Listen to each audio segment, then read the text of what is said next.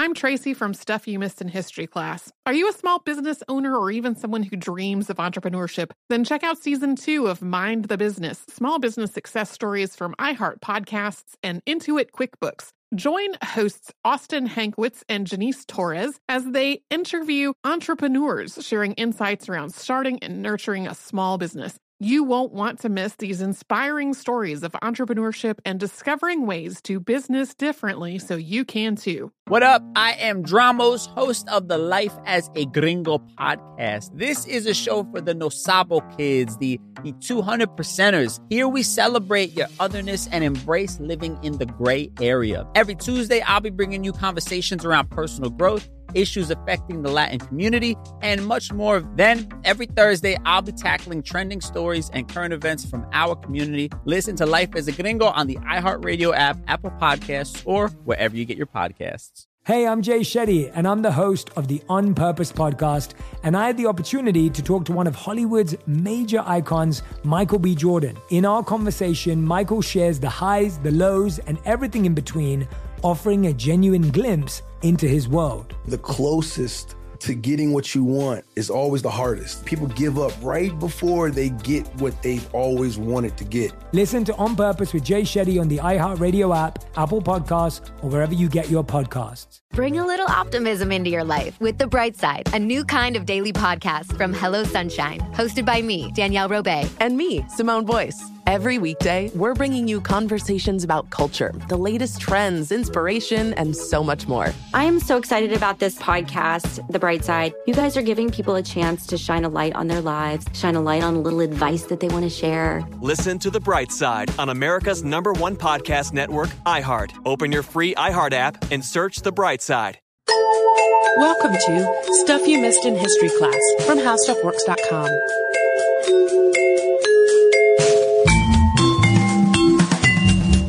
Hello and welcome to the podcast. I'm Tracy V. Wilson. And I'm Holly Fry. If any of you, I know some of you do, but if any of you hang out on our Facebook page, you've probably seen the guy complaining that our episode on Calamity Jane is inaccurate.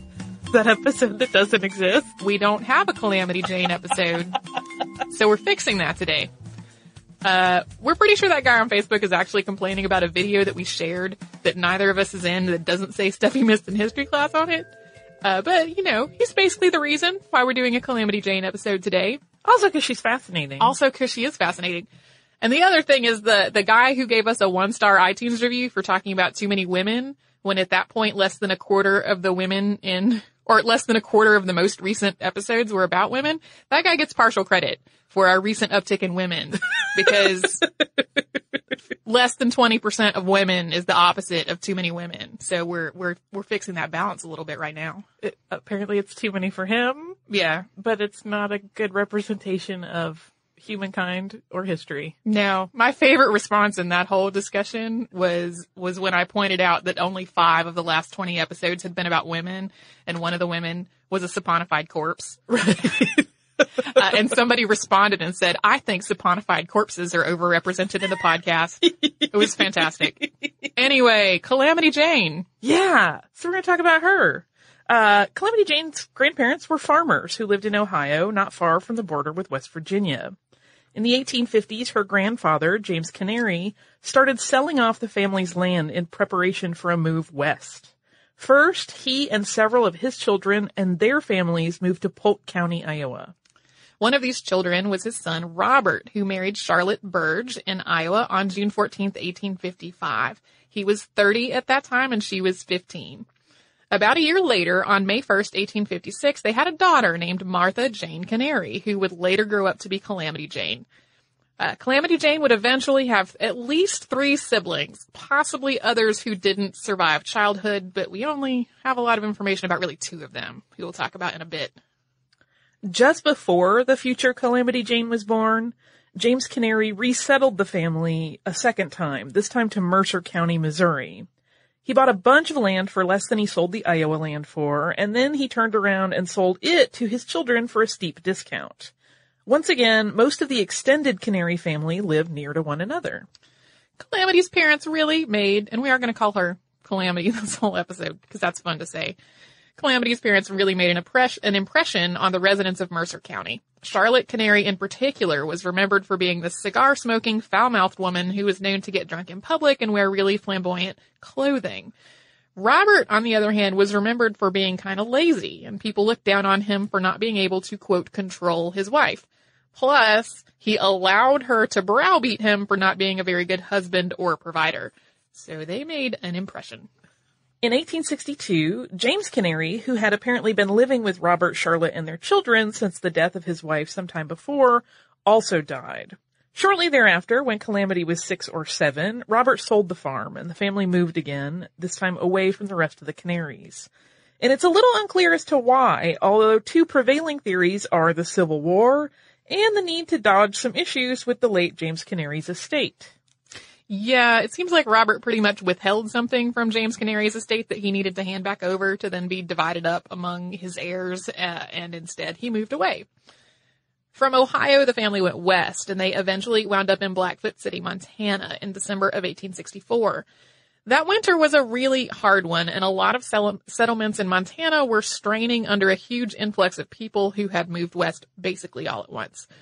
A story in the Montana Post, which came out on December 31st of that year, talked about three children who were begging for aid from one of the commissioners of Madison County, Montana, the article described their mother as, quote, a woman of the lowest grade and their father as a gambler.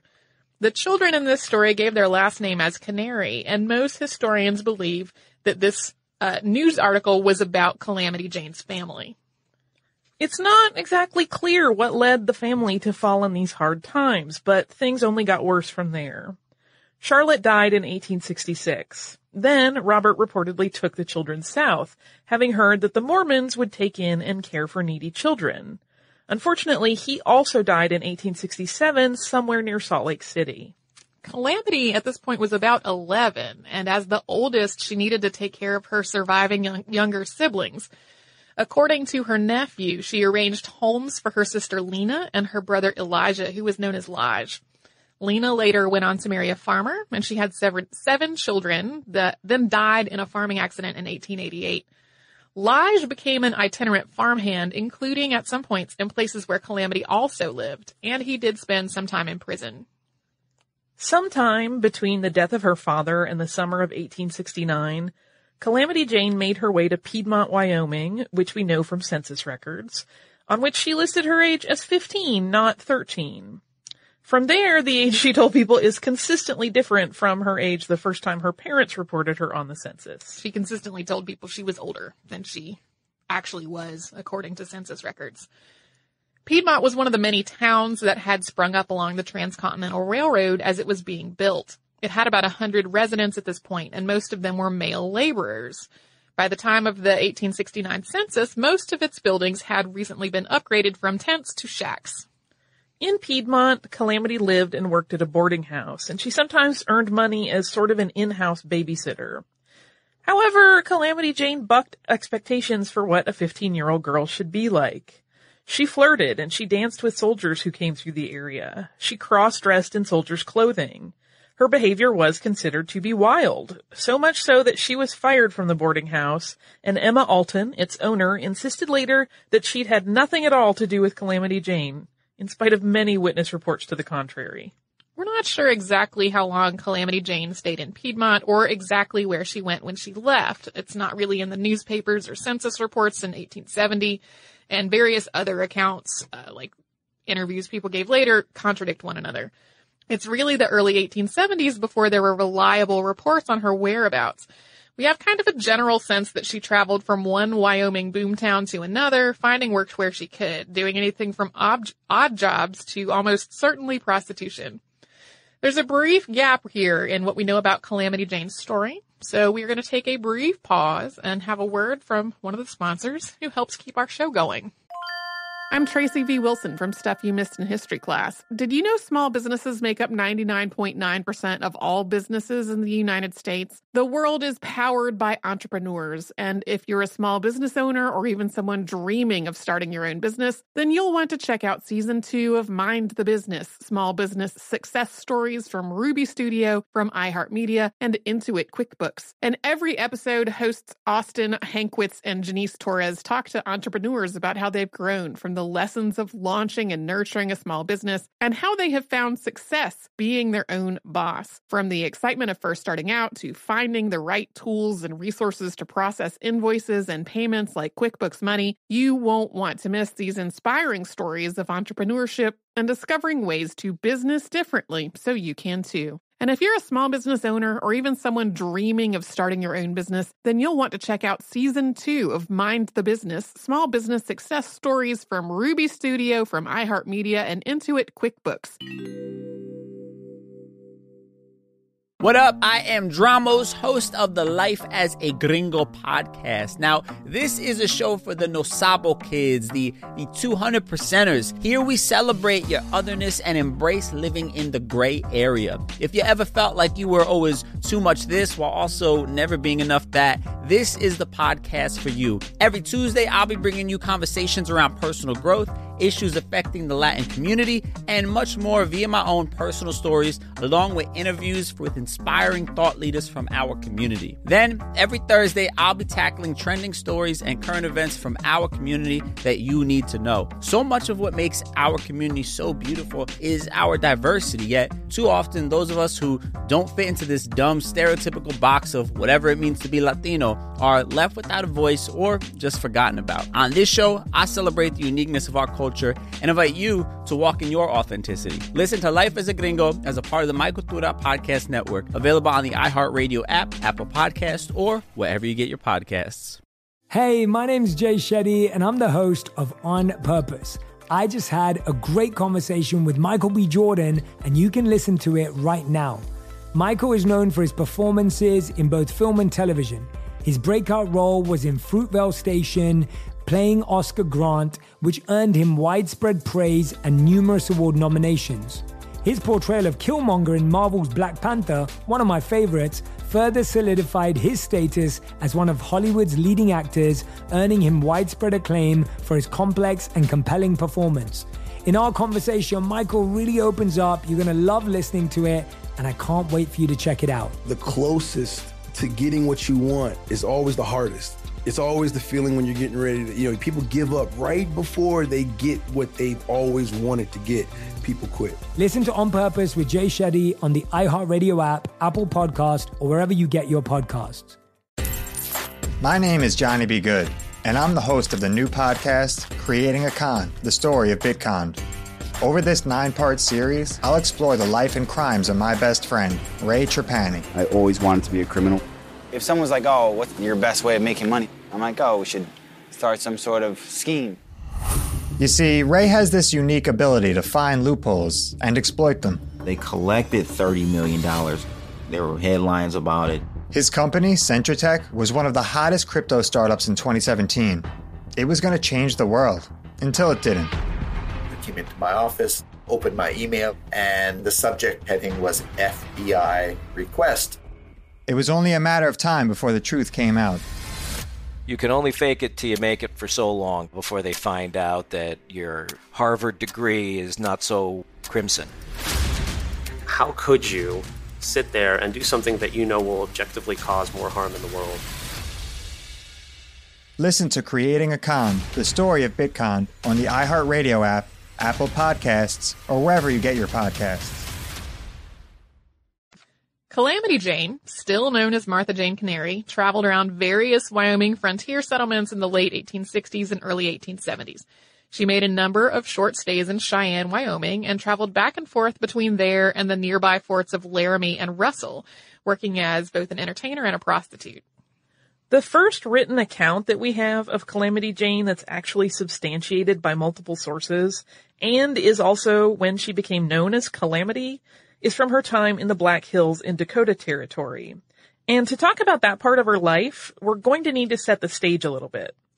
The Black Hills of South Dakota had been set aside as part of a reservation for the Sioux Nation and the Fort Laramie Treaty of 1868.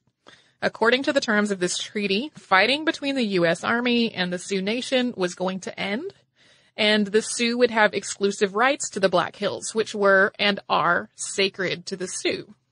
However, in 1874, in defiance of the treaty's terms, General George Custer led an expedition through the Black Hills to look for gold, and found it.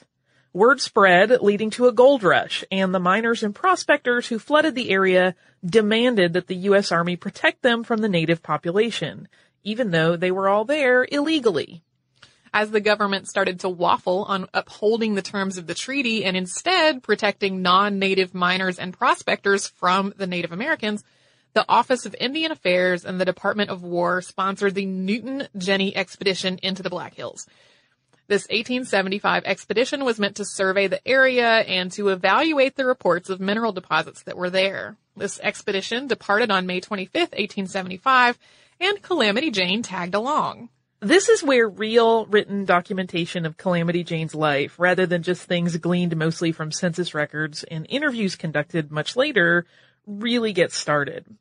Three different writers chronicling the expedition not only talked about Calamity Jane, but also called her by that name. So it's clear that Martha became known as Calamity either before or very early in the process of this expedition. She became so consistently known as Calamity that it wasn't until later historians pieced her story together that people actually figured out that she had once been called Martha. Calamity seems to have joined this expedition in disguise after asking both Colonel Dodge, who was commanding it, and the doctor, who was going to be in charge of medical services for the expedition, if she could come along. Both of them told her no, so she disguised herself as a soldier. Unfortunately, this disguise is reportedly what got her discovered. She saluted an officer who returned her salute, and the soldiers who were standing around and knew what was up started laughing about it. When they were made to explain themselves, the officer was quite angry and threw her out of the expedition. But at this point, they were more than 60 miles away from the fort. Calamity Jane was certainly resourceful. She was now 19 years old and she'd been essentially living on her own since she was 11. But this wasn't something she could easily survive on her own. She was in understandably hostile territory. The written accounts of the expedition do vary a little on exactly what Jane did at this point. Whether she kept sneaking back in dressed as a soldier and falling in with men who were sympathetic to her, or whether she rode along with the Teamsters instead of, instead of with the soldiers, or some of both. Either way, the expedition doctor described her as quote, crazy for adventure. It's not entirely clear whether Calamity stayed with the expedition throughout its entirety.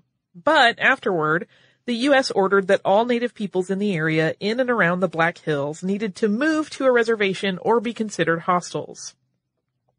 Many refused, and the army began sending troops to round people up and move them by force. General George Crook commanded one of the units being assigned this task, and on March 1st of 1876, he departed Fort Fetterman, which was about 80 miles northwest of Fort Laramie. His force included nearly 900 men. And Calamity Jane. Calamity Jane's own account of this expedition is highly, highly embellished, and in all likelihood she came along as either a teamster or a prostitute or just a camp follower. However, this expedition went terribly. The weather was awful the whole time, and they had an encounter with the Cheyenne that went so badly that Crook wound up filing charges against one of his officers once it was all over. Reports place Calamity all over the general area following the failed expedition, often driving teams of animals and dressed in clothing more associated with men. People described her as tough and brave, and she developed a reputation for being an excellent shot. In May of 1876, Calamity, having given a false name in the matter, was indicted in Laramie County for stealing a bundle of clothing and other personal items. She was temporarily put in jail before being declared not guilty and freed. Reportedly, she celebrated her freedom by riding a horse all the way to Fort Laramie, which was 90 miles past her intended uh, destination of Fort Russell, drinking heavily the entire way. Which might explain the whoopsie daisy in where she landed. Right. the next month, she joined up with General Crook again on another mission to try to round up Sioux resistance, this time falling in with them after their departure, dressed as a man and working as a teamster. When she was discovered, she was arrested. She was given women's clothing to wear and kept guard until they were back in town. Her own version of this story is that she was a scout for General Crook, but that can't be substantiated. And after her death, Captain Jack Crawford, who was also part of the mission, flatly dismissed it. I'm Tracy V. Wilson from Stuff You Missed in History class. Did you know small businesses make up 99.9% of all businesses in the United States? The world is powered by entrepreneurs, and if you're a small business owner or even someone dreaming of starting your own business, then you'll want to check out season two of Mind the Business Small Business Success Stories from Ruby Studio, from iHeartMedia, and Intuit QuickBooks. And every episode, hosts Austin Hankwitz and Janice Torres talk to entrepreneurs about how they've grown from the lessons of launching and nurturing a small business and how they have found success being their own boss. From the excitement of first starting out to finding the right tools and resources to process invoices and payments like QuickBooks Money, you won't want to miss these inspiring stories of entrepreneurship and discovering ways to business differently so you can too. And if you're a small business owner or even someone dreaming of starting your own business, then you'll want to check out season two of Mind the Business Small Business Success Stories from Ruby Studio, from iHeartMedia, and Intuit QuickBooks.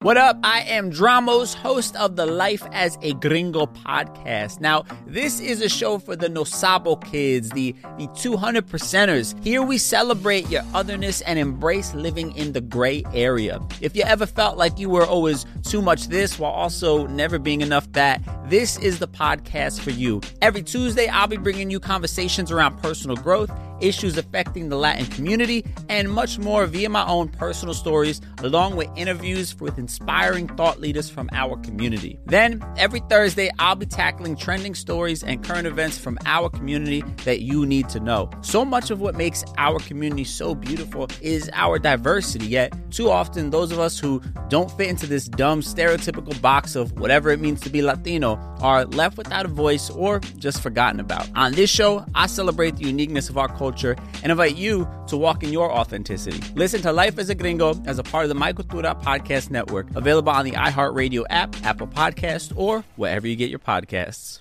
Hey, my name's Jay Shetty, and I'm the host of On Purpose. I just had a great conversation with Michael B. Jordan, and you can listen to it right now.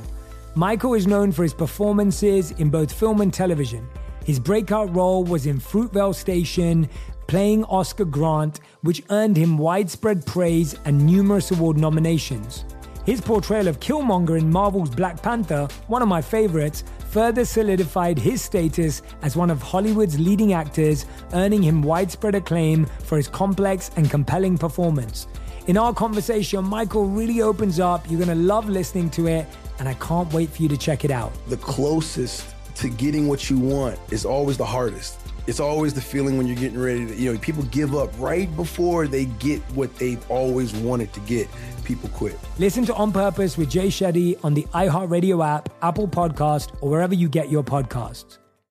Jon Stewart is back in the host chair at The Daily Show, which means he's also back in our ears on The Daily Show Ears Edition podcast. The Daily Show podcast has everything you need to stay on top of today's news and pop culture. You get hilarious, satirical takes on entertainment, politics, sports, and more from Jon and the team of correspondents and contributors. The podcast also has content you can't get anywhere else, like extended interviews and a roundup of the weekly headlines.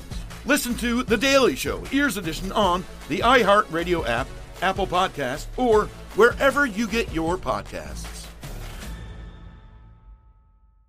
This next phase of Calamity Jane's life is by far the most famous and notorious. In June of 1876, she met up with James Butler Hickok, also known as Wild Bill, and Charles Utter, known as Colorado Charlie. They were on their way from Cheyenne to Deadwood. They made a number of stops, including outside of Fort Laramie, where about 30 wagons and roughly 100 people were waiting to join them. Calamity Jane joined as well, after the officer of the day at Fort Laramie asked them to please take her off his hands. She was being detained there and she was quite drunk. Fortunately, Steve Utter, brother to Colorado Charlie, knew Calamity and he said that he would take care of her. She spent a lot of this journey drinking and entertaining the travelers with really tall tales about her exploits around the campfire. These were peppered with lots of profanity. They finally arrived in Deadwood around July 12th and they paraded into town with Wild Bill, Colorado Charlie, Calamity, and the others closest to them. So their little clique, uh, all wearing new buckskin clothes just covered in fringe. Calamity had actually borrowed the money to buy hers because she didn't have any money of her own. A day later, the Black Hills Pioneer, which was one of the two newspapers that had been launched in Deadwood, proclaimed, Calamity Jane has arrived.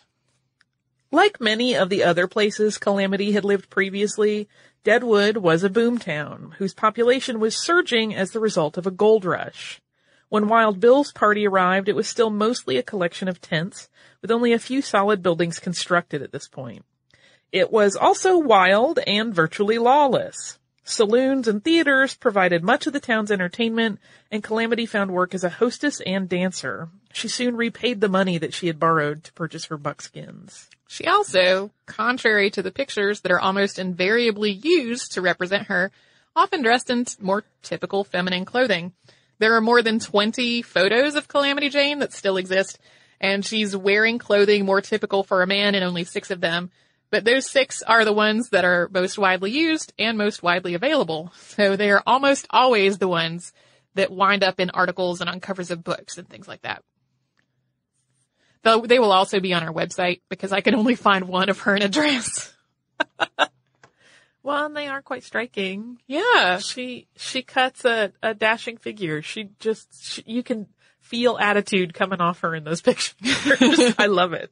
Uh, although Wild Bill and Calamity Jane are often presented in novels and movies as a couple, there's really nothing to substantiate that. Calamity herself never claimed that they were romantically involved, and most of the other accounts of Deadwood agreed that they weren't seen together very often. When Wild Bill was murdered on August 2nd of 1876, they had been in Deadwood for less than a month, and they'd known one another for only about six weeks. Calamity stayed in Deadwood for two or three years, finding steady work in Deadwood's dance halls where she did lots of dancing and lots of drinking and really stood up for herself in an environment that could frankly be very dangerous for the women who were working there. One of these places was the notorious den of iniquity, the Gem Variety Theater, managed by Al Swearingen, who we discussed in a previous two-parter. She worked as a dancer, a hostess, and a recruiter, traveling to other towns to bring prostitutes back to the Gem. I tried to find out more information about whether that recruitment was really on the up and up, and I could not.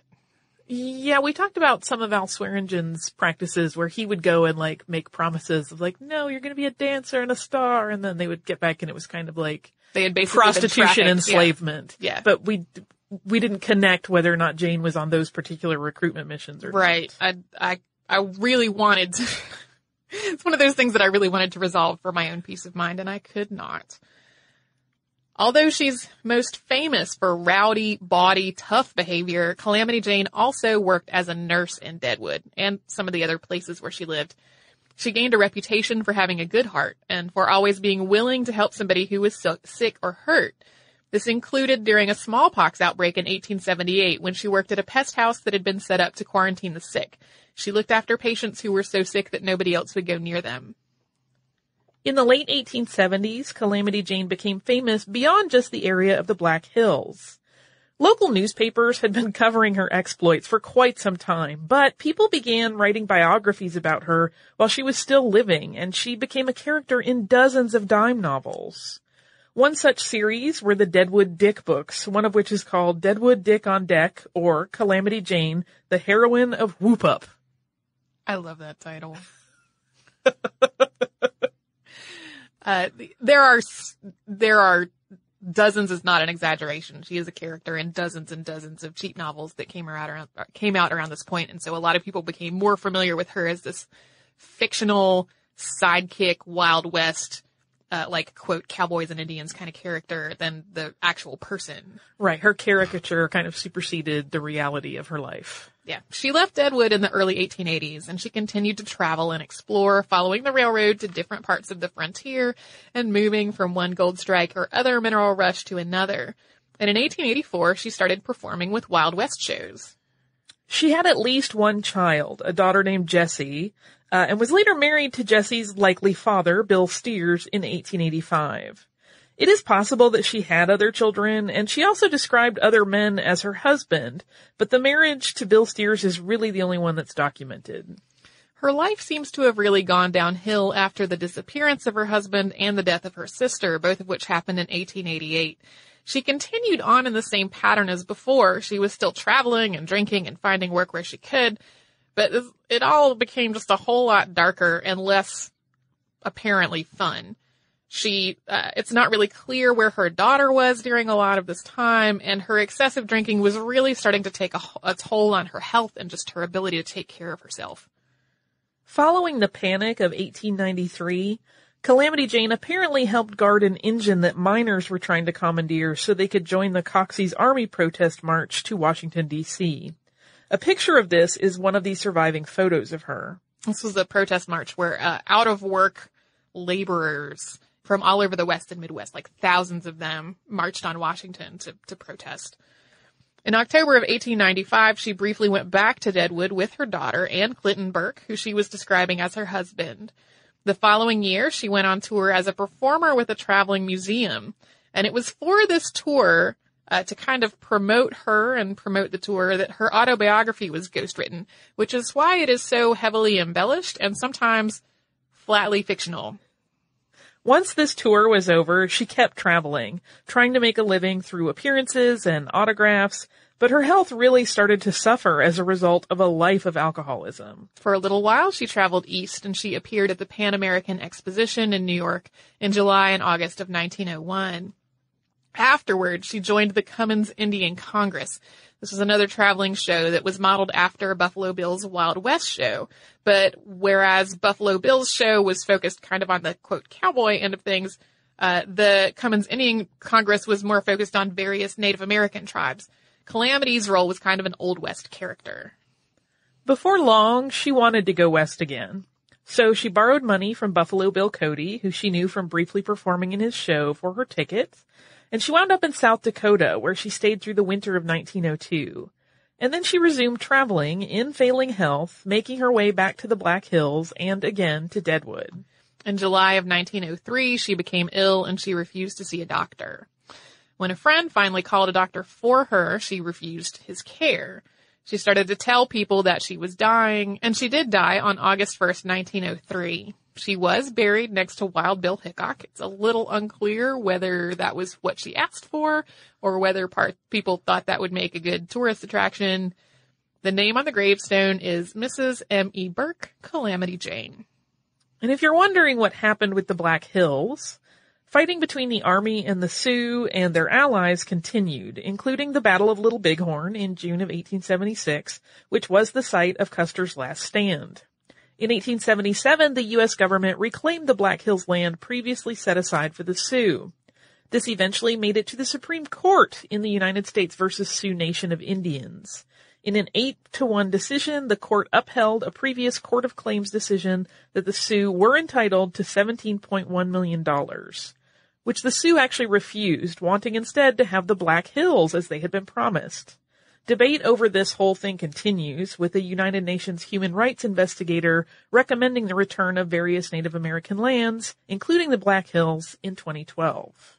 It's kind of a. I, I wanted to make sure to include that since we only included a portion of this Black Hills story, and it seemed like at the end of the episode was probably where it would fit the best.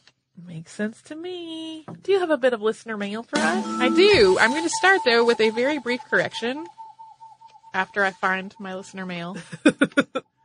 uh, in our recent episode about the child migrant program in Great Britain, we misidentified Kevin Rudd as the Premier of Australia when he was really the Prime Minister. I would like to thank The Guardian for having that 100% wrong in the article that I was using as a source, which is a source that I thought would know what it was talking about in terms of like leaders of, of countries. I don't know, you know, everybody has a, a day when they use the wrong word. Yeah. well, and that's, I started clicking on things to be like, did they have it wrong everywhere? And no, literally the next sentence after the one that I was in the article that I use as a source links to another article on The Guardian where it's right. So clearly some people there know what's true. Uh, I have an email from Jess and It answers a question that you and I had talked about in our episode on Dr. Virginia Apgar about why doctors were so focused on the mothers and not on the babies before Virginia Apgar made it clear to everybody that they needed to look at the babies. I'm waiting for you to say it because you love that phrase so much. Just look at the baby. Jess says, Hi ladies. In your recent podcast on Virginia Apgar, you wonder about the focus on maternal health over infant health in early 20th century medicine.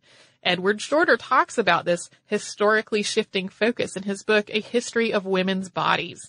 He points to the significant danger of childbearing for mothers who are already past the treacherous years of childhood mortality and therefore likelier to survive generally as the reason for the maternal bias in early medicine. He also suggests, however, a shifting focus toward fetal outcome has been taking place recently, sometimes to the detriment of mothers. As with all women's medicine, the social attitudes of the time often combine with knowledge to form best practice, and it can be difficult to reckon the choices of others, even in the not so distant past. Thanks for all you do, and thanks for all the medical topics, the LGBTQ history, and the stuff relating to disabilities. Deaf, Deaf President Now is my all-time fave episode. Cheers, Jess. Thank you, Jess. Indeed. I had, we sort of thought probably things along those lines were, were why there was such a focus on the, on the mothers. I did not really think about the progressive shift to the outcome for babies that I think we have definitely seen it even in our lifetimes. Yeah. More and more focus on, uh, on baby's health and even fetal health rather than mother's health. Yes. Yes. So, if you would like to write to us about this or any other podcast, we are at historypodcast at howstuffworks.com. We're also on Facebook at facebook.com slash missedinhistory and on Twitter at missedinhistory. Our Tumblr is missedinhistory.tumblr.com and we're on Pinterest at pinterest.com slash missedinhistory. We have a Spreadshirt store at missedinhistory.spreadshirt.com where you can get t-shirts and iPhone cases and stuff like that. If you would like to learn more about what we have talked about today, come to our parent company's website. That's howstuffworks.com. Put the words Calamity Jane in the search bar. You will find two different things that are very contrary to one another. One is 10 most famous nurses in history. The other is 12 renowned women of the Wild West. You can do that at howstuffworks.com or you can come to missedinhistory.com, which is our website. You will find show notes, which is where we correct things like our thing about Kevin Rudd, ideally, usually like the day the episode came out. Uh, also an archive of all the episodes we've ever done. Lots of cool stuff. So you can do all that and a lot more at howstuffworks.com or missedinhistory.com.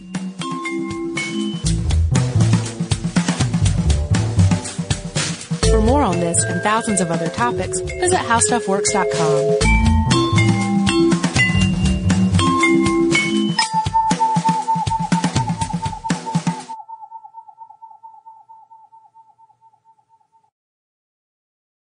What up? I am Dramos, host of the Life as a Gringo podcast. This is a show for the Nosabo kids, the, the 200 percenters. Here we celebrate your otherness and embrace living in the gray area. Every Tuesday, I'll be bringing you conversations around personal growth issues affecting the Latin community, and much more. Then, every Thursday, I'll be tackling trending stories and current events from our community. Listen to Life as a Gringo on the iHeartRadio app, Apple Podcasts, or wherever you get your podcasts. Hey, I'm Jay Shetty, and I'm the host of the On Purpose podcast. And I had the opportunity to talk to one of Hollywood's major icons, Michael B. Jordan. In our conversation, Michael shares the highs, the lows, and everything in between, offering a genuine glimpse into his world. The closest to getting what you want is always the hardest. People give up right before they get what they've always wanted to get. Listen to On Purpose with Jay Shetty on the iHeartRadio app, Apple Podcasts, or wherever you get your podcasts. MTV's official Challenge podcast is back for another season. And so are we. I'm Tori Deal. And I'm Aneesa Ferreira. The wait is over, guys. All Stars 4 is finally here. And this season takes it to a whole new level. Old school legends, modern power players, and ex lovers are all competing in Cape Town, South Africa for the prize of $300,000. And we're going to be right here along with you fans, covering every episode on the podcast. Listen to MTV's official Challenge podcast on the iHeartRadio app, Apple Podcasts, or wherever you get your podcasts. Bring a little optimism into your life with The Bright Side, a new kind of daily podcast from Hello Sunshine, hosted by me, Danielle Robay, and me, Simone Boyce. Every weekday, we're bringing you conversations about culture, the latest trends, inspiration, and so much more. I am so excited about this podcast, The Bright Side. You guys are giving people a chance to shine a light on their lives, shine a light on a little advice that they want to share. Listen to The Bright Side on America's number one podcast network, iHeart. Open your free iHeart app and search The Bright Side.